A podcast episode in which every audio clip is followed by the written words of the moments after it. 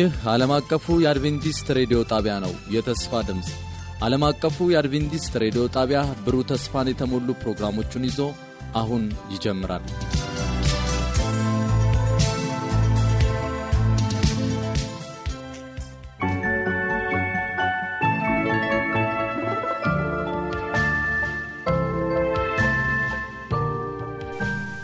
ጤና ይስጥልኝ አድማጭ ተመልካዮቻችን ዛሬ የጌታ ፍቃድ ሆኖ ጸጋው በስቶልን በሌላ ትምህርት እግዚአብሔር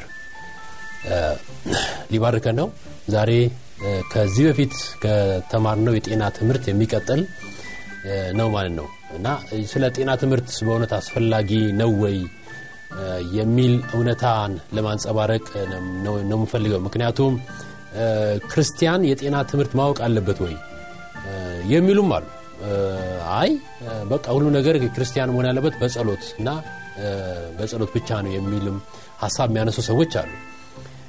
anyway ይህ ነገር መጽሐፍ ቅዱሳዊ ነው የጤናን ትምህርት መማራችን ወይስ አይደለም የሚለውን አይተን ከዛም በኋላ በዚህ ክፉ ዘመን እንዴት በመልካም ሁኔታ መኖር እንደምንችል እግዚአብሔር የሚያስተምረን እንዲሁም ደግሞ የተገለጠውን እውነት አብረን እናያለን። ከዛ በፊት አጭር ጸሎት እናድርግ የስራ ጌታ እግዚአብሔር አምላክ አባታችን በሰማያት አለ።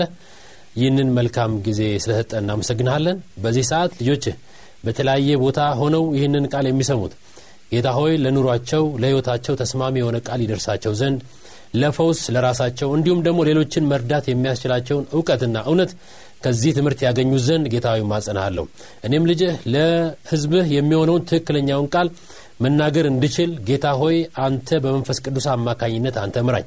እማጸናሃለሁ በልጅ በጌታ በኢየሱስ ክርስቶስ ያውና ዘለማዊ ስም አሜን።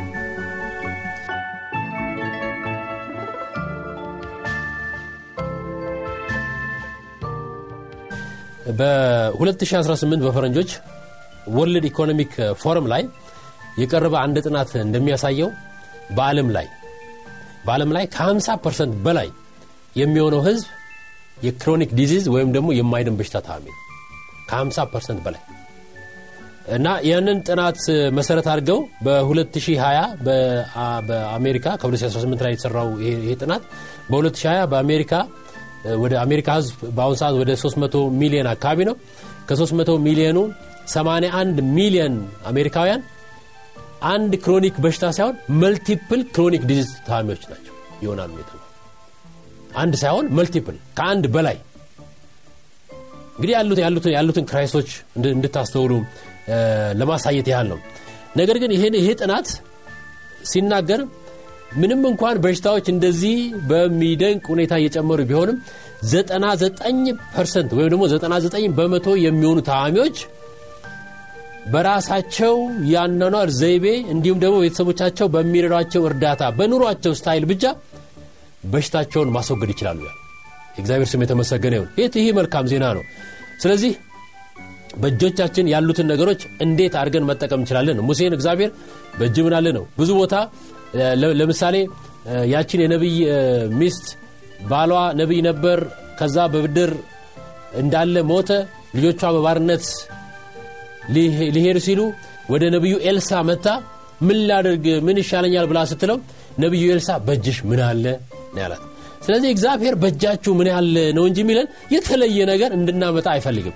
በእጃችን ያለውን ነገር እንዴት optimize ወይም ደግሞ በአግባቡ ተጠቅመን ኑሯችንን ህይወታችንን ጤንነታችንን እንዴት ማድረግ ማስተካከል እንችላለን የሚለውን ለማሳየት ነው። እና ይህ ጥናት ሲቀርብ አንድ የ62 ዓመት ጆይ የሚባል ሰው በህይወት በዚህ ዕድሜው ላይ ወደ ሰባት የሚደርሱ chronic disease ወይም ደግሞ የማይድን chronic ያው የማይድን በሚለው ልተርጉመው ና የማይድን በሽታ ታማሚ ነው። ሰባት እና ለዚህ ሰባት የሚሆኑ የማይድኑ በሽታዎች የታዘዘለት የመድኃኒት ብዛት ወደ 17 ነው። እና ይህ ሰው ሲናገር ለረዥም ዘመን የእነዚህ መድኃኒቶች ውጫቸዋለሁ የሰጡኝ ፋይዳ የላቸውም። ስለዚህ አልፎ አልፎ ወስዳቸዋለሁ አልፎ አልፎም አልወስዳቸውም። በቃ ስሞት ልሞት አይነት ነገር የሚል ተስፋ የመቁረጥ ህይወት ውስጥ እንደገባ ይህ ጥናት በ January ላይ በ2018 ወይም ደግሞ ከአንድ ዓመት በፊት almost ወደ አንድ ዓመት ተኩል የተሰራው ጥናት ያሳያል። ስለዚህ ምንድነው መፍትሄው ነው? በሆሴዕ ምዕራፍ 4 ቁጥር 6 ህዝቤ እውቀት ከማጣቱ የተነሳ ጠፍተዋል በማለት ይናገራል። ስለዚህ እውቀትን ያስፈልገናል ማለት ነው ጤንነትን ለመጠበቅ ከዚህ በፊት ያላያችኋቸው ሁለት የተለያዩ ሌክቸሮች ወይም ደግሞ በጤና ላይ የተመሰረተ ትምህርቶች አሉ። እነሱን እንድታዩቸው ጋብዛቸዋለሁ በዚህ ቪዲዮ ላይ ባለ አድረስ ላይ ሄዳችሁ በዩቲዩብ ላይ ማግኘት ትችላላችሁ። እግዚአብሔር ከህዝቡ መካከል በሽታን ሊያጠፋ በሁለት አይነት መንገድ ሊያጠፋ እንደሚችል ተናግሯል በዘጻት ምዕራፍ 15 ቁጥር 26 ላይ እግዚአብሔር ሲናገር እርሱም አንተ አምላክን እግዚአብሔርን ቃል አጥበቀ ብትሰማ በፊቱም የሚበጀውን ብታደርግ ትእዛዙንም ብታደምጥ ስርዓቱንም ሁሉ ብትጠብቅ በግብፃውያን ላይ ያመጣሁትን በሽታ አላደርስብህም እኔ ፈዋሽ እግዚአብሔር ነኝና ይላል። ስለዚህ እዚህ ቁጥር አንድ የሚያሳየው ሰው ለመፈወስ ወይም ደግሞ ለመዳን የእግዚአብሔርን ትእዛዝ መጠበቅ ነው። የእግዚአብሔር ትእዛዝ የጤናም ትእዛዝ አሉት። ለምሳሌ ዘሌዋውያን ምዕራፍ 11 ላይ ሄዳችሁ ስታነቡ የጤና መልእክት ነው የጤና መልእክትም አሉት። እግዚአብሔር እንዲሁም ደግሞ መንፈሳዊም አለ። ሁለቱም አብሮ የሚሄዱ ናቸው። ለምሳሌ ዘጻት 23 ቁጥር 25 አምላካችሁንም እግዚአብሔርን ታመልኩታላችሁ እርሱም እህልና ውሃን ይባርካል በሽታህንም ከመካከልህ አርቃለሁ ይላል። ስለዚህ በሽታ ከሰውነት ከሰው ሊርቅ የሚችለው በሁለት መሰረታዊ ነጥብ ነው። አንደኛው የእግዚአብሔርን ህግና ትእዛዝ ጠብቆ መኖር ነው። ሁለተኛው ደግሞ እህልና ውሃን የተባረከ እህልና ውሃን በመመገብ የሚገኝን ፈውስን ነው። እግዚአብሔር የተናገረ ያለው። አንድ ነገር ጠቅሼ በዚህ አጋጣሚ ልለፍ ለምሳሌ በዘጸአት ምዕራፍ 15 ቁጥር 26 ላይ በግብፃውያን ላይ ያመጣሁትን በሽታ አላደርስብም ይላል። ለመሆኑ ግብፃውያን ማየት በሽታ ነበርባቸው recently በኮሎምቢያ ዩኒቨርሲቲ እንዲሁም ደግሞ የተለያዩ ዩኒቨርሲቲዎች ባጠኑ ጥናት ግብፃውያን የካንሰር እንዲሁም የልብ በሽታ ተጠቂዎች ነበሩ። ዛሬ ሞደርን ወይም ደግሞ በዚህ ዘመናዊ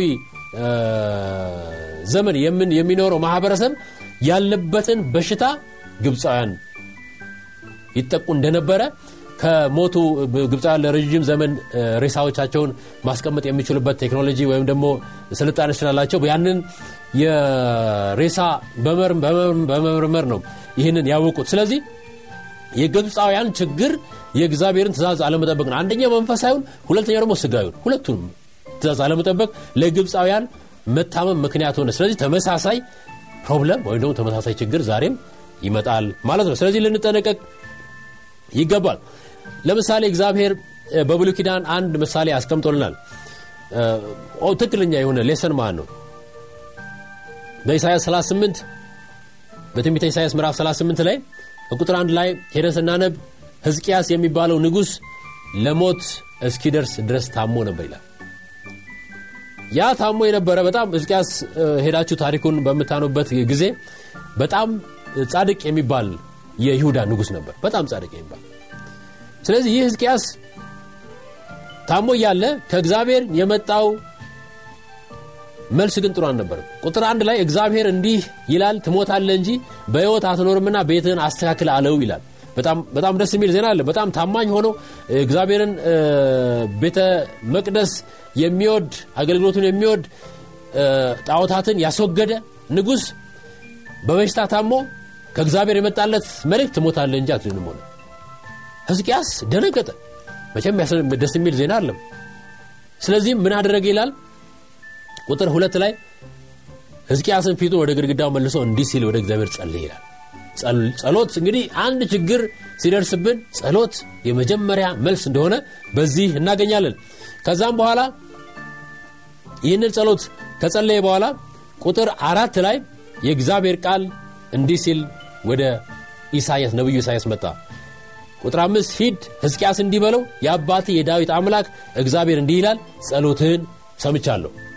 እምባህንም አይቻለሁ። እነሆ በእድሜ ላይ አስራ አምስት ዓመት እጨምራለሁ ይላል። የእግዚአብሔር ስም የተመሰገነ ጸሎትን የሚሰማ አምላክ ነው። ስለዚህ ሰው ሲታመም ቁጥር አንድ እና የመጀመሪያው መፍትሄ ወደ እግዚአብሔር መጸለይ ነው። እግዚአብሔር መንገዶች እንዲያሳይ። ምክንያቱም በመዝሙረ ዳዊት ምዕራፍ 107 ቁጥር 20 ላይ ምን ይላል? ቃሉን ላከ ፈወሳቸውም ከጥፋታቸውም አዳናቸው ይላል። ስለዚህ ከእግዚአብሔር ቃል ሊመጣልን ይገባል ጌታ ሆይ ሕዝቅያስ በዚህ ጸሎቱ የንስሐ ጊዜ እንደነበረው ምንም ጥያቄ የለውም። እንዲሁም ደግሞ እግዚአብሔር ሆይ ይቅር በለኝ የሚል ህይወት የኑዛዜ ጊዜ ነበሩ ስለዚህ ጸሎት ወሳኝነት ያለው ነገር ነው። ሰው ሲታመምብን ወደ እግዚአብሔር መጸለይ ከእግዚአብሔር direction ወይም ደግሞ አቅጣጫን ማግኘት ያስፈልጋል።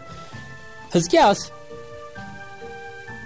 ይህንን ካደረገ በኋላ ከጸለይ በኋላ እነሆ 15 ዓመት ጨምሬልሃለሁ ካለ በኋላ የምስጋናን ትንታኔ ነው። እዛ ትንቢተ ኢሳያስ ምዕራፍ 38 ላይ ሄዳችሁ ስታነቡ የምታገኙት ከቁጥር አምስት በኋላ። ነገር ግን ለሞት ያደረሰው ሕዝቅያስ ላይ የወጣ ወጥቶ የነበረው ቁስል ግን አልዳንም ይላል። ቁጥር 21 ላይ ነቢዩ ኢሳያስ ምን ይላል? ኢሳያስም የበለስ ጥፍጥፍ አምጥተው በባጩ ላይ የለብጡት እርሱም ይፈወሳል ብሎ ነበር ይላል። ስለዚህ አንድ ጸሎት ሁለተኛ ደግሞ ሰው በአካባቢው ያለውን ነገር እንዴት መጠቀም እንደሚችል የሚያሳይ ነገር ነው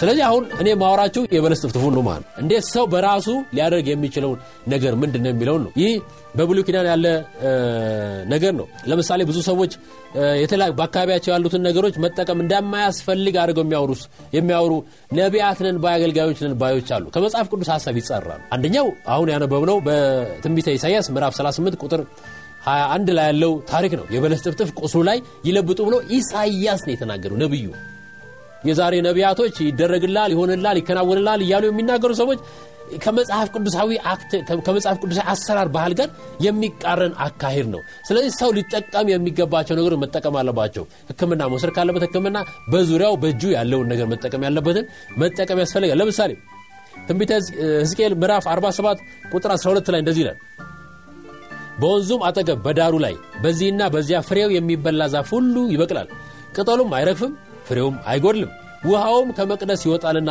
በየወሩ ሁሉ የፍሬ በኩር ያገኛል። ፍሬውም ለመብል ቅጠሉም ለመድኃኒት ይሆናል። ይህ ቦታ ይህ ቦታ ምድር ላይ አይመስልም። ወይም ደግሞ ይህ የወደቀችው ምድር ላይ አይመስልም። ይህ ቦታ በአዲስቷ ኢየሩሳሌም ወይም ደግሞ በአዲስቷ ምድር ላይ ይመስላል። ይህንን ለሚያረጋግጥልኝ ራእይ መጽሐፍ ላይ ነው። ራእይ ምዕራፍ 21 እና 22 በአዲስቷ ኢየሩሳሌም በአዲስቷ ምድር የሚሆነውን ነገር ነው የሚነግረን ራእይ ምዕራፍ 22 ቁጥር 2 ላይ እንደዚህ ይላል።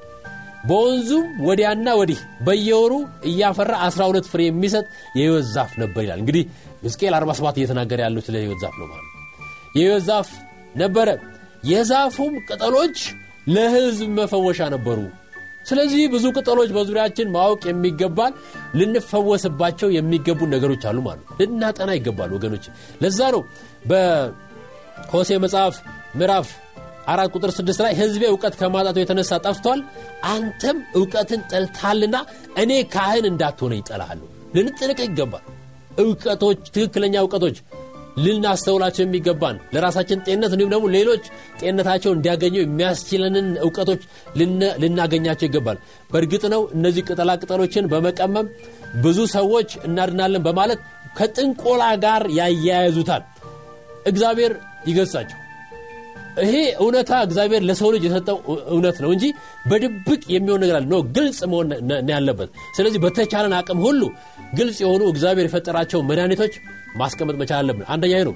ሁለተኛ በየማስታወቂያው ላይ በተለያዩ ቦታ ላይ ያለው ማያቸው ምድረው መድኃኒት መድኃኒት መድኃኒት የሚል ነው። ወገኖች ልንገራችሁ። ሰውነታችን የሚፈልገው በብዛት መድኃኒት አለ። ሰውነታችን የሚፈልገው ሰውነታችን የተሰራው ከሚድናል ነው? ከቫይታሚን ነው ከ essential fatty acid ወይም ደግሞ አስፈላጊ የሆኑ oil ኦች ወይም ዘይቶች ነው። እንዲሁም ደግሞ amino acid ፕሮቲን ነው። እነዚህ basic element ኦች ናቸው። food ምግብ ነው የሚያስፈልገን ሰው ልጅ። ቁጥር አንድ ምግብ ነው። ከዛ ሰው በሽታ ይዟል የተለያየ ነገር። yes መድኃኒት። መድኃኒት እንደ supplementary የተወሰነ ነገር add የምናደረግበት እንጂ ሰው በመድኃኒት ውጡ አይደለም። ይህንን ማወቅ አለበት ሰው ሊድን የሚችለው በምግብ ነው። ምግባችን ነው። መስተካከል ያለበት ለዚህ ነው nutrition ላይ መሰረት አድርጌ ባለፉት ሁለት lecture ኦች ያስተማርኩት። ስለዚህ ወደ እነሱን refer ማድረጉ ይጠቅመናል። ዛሬም የተወሰኑ ሀሳቦችን እነግራቸዋለሁ ስለዚህ መጽሐፍ ቅዱሳዊ ነው አዲስ ኪዳን ደግሞ ክርስቶስ አጠገባችን ካለበት ካሉ ነገሮች እንዴት መጠቀም እንዳለብን አንድ ምሳሌ ነገርን እስቲ እንመልከት። መቼም ክርስቶስ የዓለም የሰማይና ምድር ፈጣሪ እያንዳንዷ ቃል እኔ የምናገራት ቃል የፈለግኩትን ያደርጋል እንጂ በከንቱ ወደ እኔ አይመለስም ያለ አምላክ እያንዳንዱ ያደረጋትን ነገር በማስተዋልና በጥበብ መገንዘብና ማየት ያስፈልገናል። ለምሳሌ ዮሐንስ ወንጌል ምዕራፍ 9 ከቁጥር 5 ከ7 ላይ በዓለም ሳለው የዓለም ብርሃን ነኝ ካለ በኋላ ይህን ብሎ ይህንን ካለ ይህን የሚለው ምዕራፍ ዘጠኝ ላይ ቀደም ብላችሁ ስታነቡ ስለ አንድ አይነ ስውር ታሪክ ነው የሚያወራው እና ይህንን ብሎ ወደ መሬት እንትፍ አለ በምራቁም ጭቃ አድርጎ በጭቃው የእውሩን አይኖች ቀባና ሂድና በሰሊሆም መጥመቂያ ታጠብ አለው። ስለዚህም ሄዶ ታጠበ እያየ መጠ ለምን? ከዚህ በፊት ክርስቶስ ለምሳሌ በማቴዎስ ምዕራፍ 9 ቁጥር 28 ላይ ወደ ቤትም በገባ ጊዜ እውሮቹ ወደ እርሱ ቀረቡ። ኢየሱስም ይህን ማድረግ እንድችል ታምናላችሁን? አላቸው። አዎን ጌታ ያሉት ቁጥር 29 በዛን ጊዜ እንደ እምነታችሁ ይሁንላችሁ ብሎ አይኖቻቸውን እንዳሰሰ አይኖቻቸውም ተከፈቱ። ለምንድ ነው ክርስቶስ እዚህ ጋር ጭቃ አብክቶ መቀባትና ይህንን አይነ ስውር እንድድን ይህንን መንገድ ያሳየው? ካላችሁኝ ከዙሪያችን ካሉ ነገሮች እንጠቀም ሰዎችን መፈወስ እንድንችል። yes ለምሳሌ በማርቆስ ምዕራፍ 16 ከቁጥር 16 ጀምሮ ያመኑ የተጠመቁ እነዚህ ነገሮች ይከተሏቸዋል። በስሜ አጋነንትን ያወጣሉ ድውያን ይፈውሳሉ እያለ ተናግሯል። yes በጸሎት የሚፈወሱ ህመሞች አሉ ከዛ በላይ ግን ሊፈወሱ የማይችሉ አሉ ነው የሚያመለክተን ነገር። በዙሪያችን ካሉ ነገሮች እንጠቀም ነው። ክርስቶስ ኢየሱስ እንኳን ጭቃ አብኩቶ ያንን ሰውዬ አይኑን ቀብቶ ሂድ ታጠብ አለው። ስለዚህ የእግዚአብሔር ድርሻ ይሰራል የሰውም ድርሻ አለው። ወደ ሄዶ ወደ ሴሎም ሄዶ ታጠበ እያየ መጣ። step ኦች divinity plus humanity የመለኮት ስራ እንዲሁም ደግሞ የሰው ልጅ ስራ የሚለውን ሀሳብ ለማየት ስለፈለግኩ ነው ይህንን ሀሳብ ለማቅረብ የፈለግኩ ስለዚህ ይህ የምንኖርበት ዘመን ቅድም እንደነገርኳችሁ በዓለም ላይ 50 በመቶ የሚሆነው ህዝብ የማይድን በሽታ at least አንድ በሽታ አለበት ይላል። 50 በመቶ። ስለዚህ አሁን ደግሞ እየመጣ ያለው multiple chronic disease ናቸው። ወይም ደግሞ ከአንድ በላይ የሆኑ የማይድኑ በሽታዎች ናቸው። አንድ ሰው ደም ብዛት ሲይዘው ወዲያው ትንሽ ስቆዩ ሰማላችሁ ስኳር አለበት ልብ ከዛ ትንሽ ኩላሊት እያለ በቃ ሰው ይፈርሳል። አይናችሁት እያየ ስለዚህ ክፉ ዘመኑ ክፉ ነው። ዘመኑ ክፉ ሊሆን እንደሚችልም እግዚአብሔር አስቀድሞ ተናግሯል። ለምሳሌ ኢሳያስ ምዕራፍ 51 ቁጥር 6 ላይ አይናችሁን ወደ ሰማይ አንሱ ወደ ታችም ወደ ምድር ተመልከቱ። ሰማያት እንደ ጢስ በነው ይጠፋሉ ምድርም እንደ ልብስ ታረጃለች ይላል። ያለንበት ዘመን ነው ምድር የሚሰጣትን ፍሬ እያፈራች ያልሆነችበት ዘመን ነው። ስለዚህ ምድር እንደ ልብስ የምታረጅበት ዘመን ይመጣል። እንዲሁም ክርስቶስ ሲናገር በማቴዎስ ምዕራፍ 24 ቁጥር 7 ስለ መጨረሻው ዘመን ሲናገር ህዝብ በህዝብ ላይ መንግስትም በመንግስት ላይ ይነሳልና ረሃብም ቸነፈርም የምድርን መናወጥ በልዩ ልዩ ስፍራ ይሆናል። ቸነፈር pestilence ወረሽኝ ነው በሽታ ነው። ለምሳሌ በሽታ ከጥንት ጀምሮ አለ ካላችሁኝ ለምሳሌ ጥንት ዘመን ወረሽኝ ባና አንድ አይነት በሽታ ይመጣል። ለምሳሌ ፈንጣጣ። የሆነ ቦታ ጥርግ አድርጎ ህዝቡን ይጨርሳል። የሚድን ይድናል የሚያመልጥ ያመልጣል። ከዛ የሚተርፍ ይተርፋል። ፈንጣጣ ብቻ ነው በሽታው። ወይም ደግሞ ልትስቁ ትችላላችሁ እንጂ በመካከለኛው ክፍለ ዘመን ጉንፋኑም ገዳይ በሽታ ነበር። ለምሳሌ ሰው ሲያነጥስ ዛሬም ይማርህ ይለዋል ሰው። እና ያ ሊሆን የሚችለው በዛ በሚያነጥስበት ጊዜ ከመኖርና ወደ መኖር መካከል ሰዎች ይመጣል ብለው አናሊስ ይሰጣሉ። ያ አይመስለኝም። ያ አይመስለኝም። ምክንያቱም ጥንት ዘመን አንድ ሰው ካነጠሰ ጉንፋን ያዘው ከዛ በቃ ሰው ይሄደ ማለት ነው። ብሎ ስለሚታሰቡ ስለዚህ ጉንፋንና ሞት የተያያዘ ስለነበረ ዛሬ ሰው ባነጠሰ ቁጥር ይማር የሚባለው እንጂ ሰው በማነጠስ ይሞታል ማለት አይደለም። ከዚህ ጋር የተያዘ ነው። ጉንፋን በጣም ብዙ ህዝብ ጨርሷል። ወረሽኞች ነበሩ። ስለ ፖሊዮ የተለያዩ ወረሽኞችን ማንሳት እንችላለን እና በአንድ ይመጣሉ የተወሰነ ሰው ይጠርጋል ከዛ በኋላ በሽታ የሚባል የድሮ ህዝብ አያውቅም። አሁን ያለው ግን የተለየ ነው። ቸነፈርም የምድርን መናወጥ በልዩ ልዩ ስፍራ ይሆናል። ይህ ቸነፈር ይህ pestilence ይህ ወረሽኝ እንደዚህ እንደ ድሮ አንድ መጥቶ የሚጠርገውን ጠርጎ የሚያድነውን አድሎ የሚያመልጥ የሚሄድ የሚጠፋ አይደለም። ይህ ወረሽኝ ይህ ቸነፈር ምድሪቷ ላይ ተሞልቶ ያለ። ስለዚህ እንዴት ነው ሰው ሊድን የሚችለው ነው? ስለዚህ ሊመጣ ያለውን አደጋ ክርስቶስ ተናግሯል። ለምሳሌ በኖህ ዘመን ምድር በውሃ ልጠፋ ነውና ቅሬታው ይዳን ብሎ እግዚአብሔር በወሰነ ጊዜ ኖህን ምን አለው? መርከብ ስራ ምክንያቱስ እሱ ቅሬታ ነበር።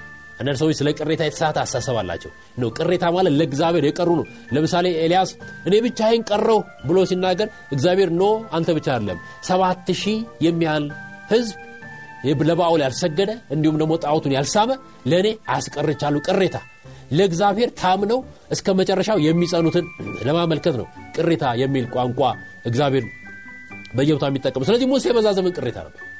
ይቅርታ ኖህ። ስለዚህ ኖህ ይድን ዘንድ እግዚአብሔር መርከብ ስራ አለው። ምክንያት ውስጥ የጥፋት ውሃ ሊመጣ ስለዚህ በዚህ ዘመንስ እግዚአብሔር ቸነፈሩ ይመጣል? የማይቀር ነው።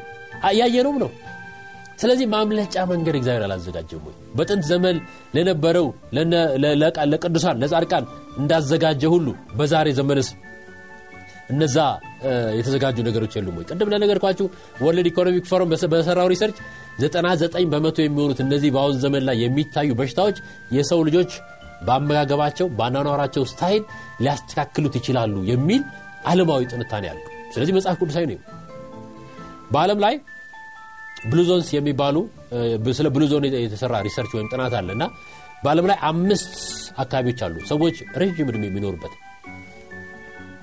አንደኛው ጃፓን ነው። ጃፓን አካባቢ የምትገኝ ትንሽ ከተማ ወይም ትንሽ ቦታ አለች ኦኪናዋ የምትባል። እዛ ቦታ ላይ ህዝቡ በረዥም ዕድሜ ይኖራል። ሁለተኛው ግሪክ ነው። ኢካሪያ የሚባል ቦታ ላይ እንደዚሁ እዛም ቦታ ሰዎች ረዥም ዕድሜ ይኖራል ሶስተኛው ጣሊያን ነው።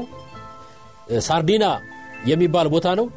ጣሊያን እንደዚሁ ረዥም ዕድሜ የሚኖሩ ህዝቦች ያሉበት ነው። ጣሊያን ውስጥ አራተኛው ኮስታሪካ ነው። ቦታውም ኒኮያ ይባላል። እንደዚሁ እዚህ ቦታም ሰዎች ረዥም ዕድሜ መኖር እንደሚችሉ ጥናቶች ያራግጣል አምስተኛውና ሰዎችን ያስደነቀው ግን ካሊፎርኒያ ከተማ ውስጥ የሚኖሩ ህዝቦች ናቸው። ካሊፎርኒያ ውስጥ ካሊፎርኒያ ክፍለ ሀገር ነው ወይ ደግሞ ክልል ነው። በዛ ክልል ወይም ክፍለ ሀገር ውስጥ ሎማሊንዳ የምትባል ከተማ ላይ የሚኖሩ ህዝቦች ረዥም ዕድሜ ከአብዛኛው አሜሪካውያን በአማካኝ ከ10 ዓመት በላይ መኖር የሚችሉ ህዝቦች ተገኝተዋል። እና ዓለምን ያስደነቀው ምክንያቱም አራቶቹ ስታያቸው ገበሬዎች ናቸው ገጠር ውስጥ የሚኖሩ ናቸው። በምግባቸው ሁሉ ጤነኛ ነገሩን የሚያተኩር ነገር አለው። እነዚህ ግን ከተማ ውስጥ የኖሩ እንዴት ረዥም ዕድሜ ኖሩ የሚባለውን ጥናት ሲጠና እነዚህ ሰዎች አመጋገባቸው ከሚበሉት ምግብ 33 በመቶ አትክልት ነው 27 በመቶ ፍራፍሬ ነው።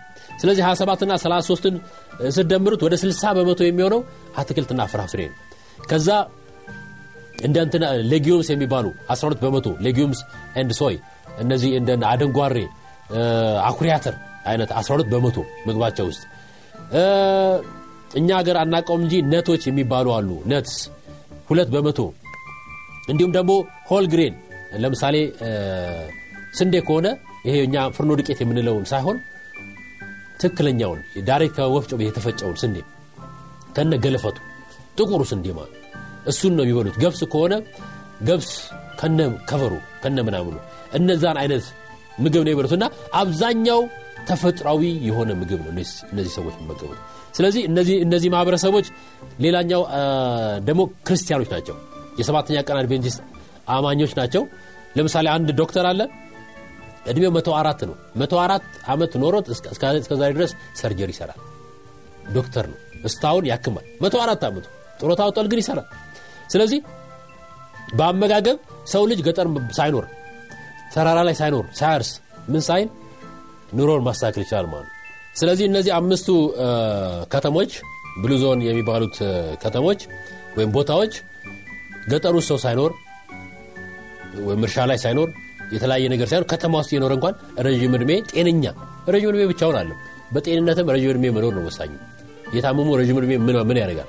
ጤነኛ ሆኖ አመስጋኝ የሆነ ረዥም ዕድሜ መኖር እንደሚቻል እነዚህ ካሊፎርኒያ ላይ ሎማሊንዳ ላይ የሚኖሩ ክርስቲያን ማህበረሰቦች ለዓለም አስመስክረዋል ስለዚህ ለዓለም ትልቅ ትምህርት የሆኑ ናቸው።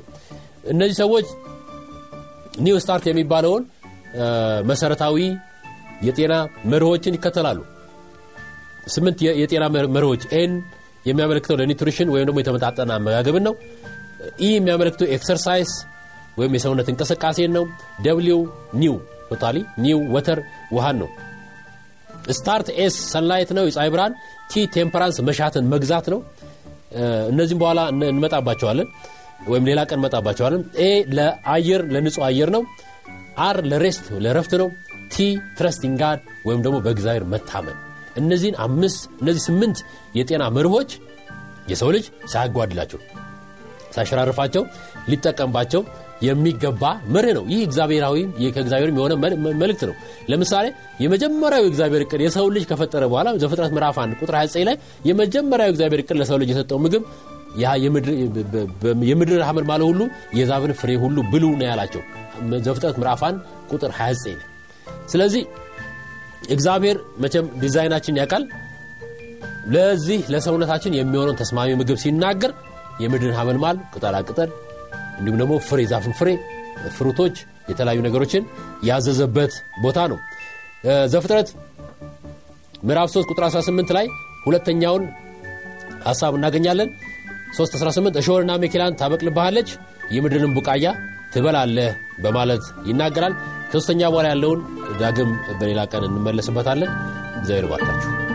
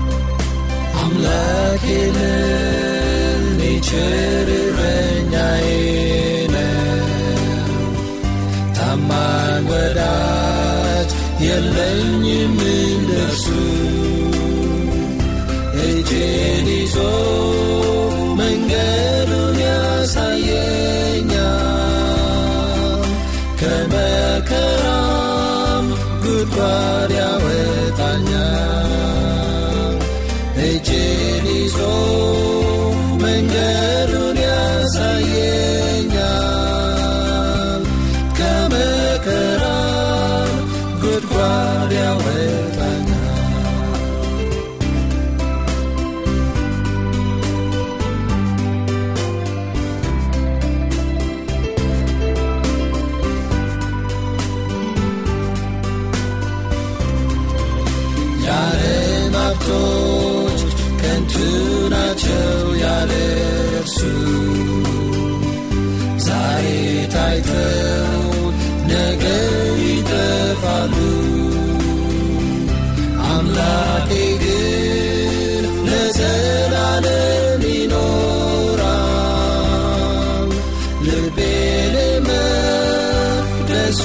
ያደርገዋል አምላኬ ግን